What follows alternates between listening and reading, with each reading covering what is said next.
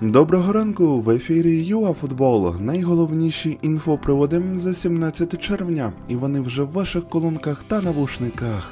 Перемога України на євро мій інтерес до нападаючого Динамо. Ну що ж, почнімо.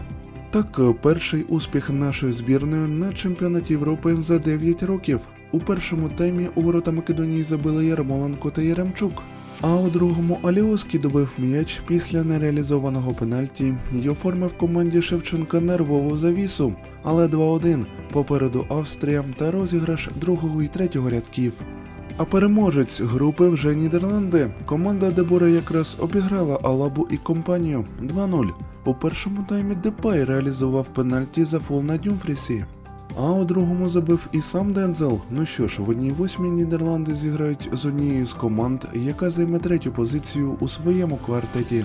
Також до однієї восьмої вчора пробилася і Бельгія, здобувши вольову перемогу над Данією. Господарі вийшли вперед завдяки Поульсену. Однак Бельгія переламала хід гри у другому таймі після виходу на поле Кевіна Дебрюйне. Півзахисник оформив результативну передачу та забив гол, як підсумок 2-1. А колишній тренер Шахтаря і Роми Пауло Фонсека не буде новим тренером Тоттенхема. У сторін не вийшло досягнути угоди. А тепер відправляють у Лондон Джена Рогатузо, який пропрацював у Фіорентині 23 дні та якраз таки вчора був звільнений.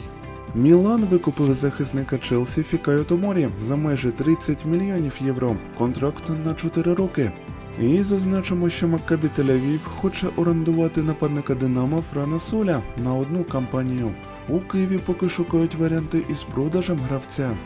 На цьому ми і закінчуємо наш короткий огляд за 17 червня. До нових ефірів ЮАФутболу.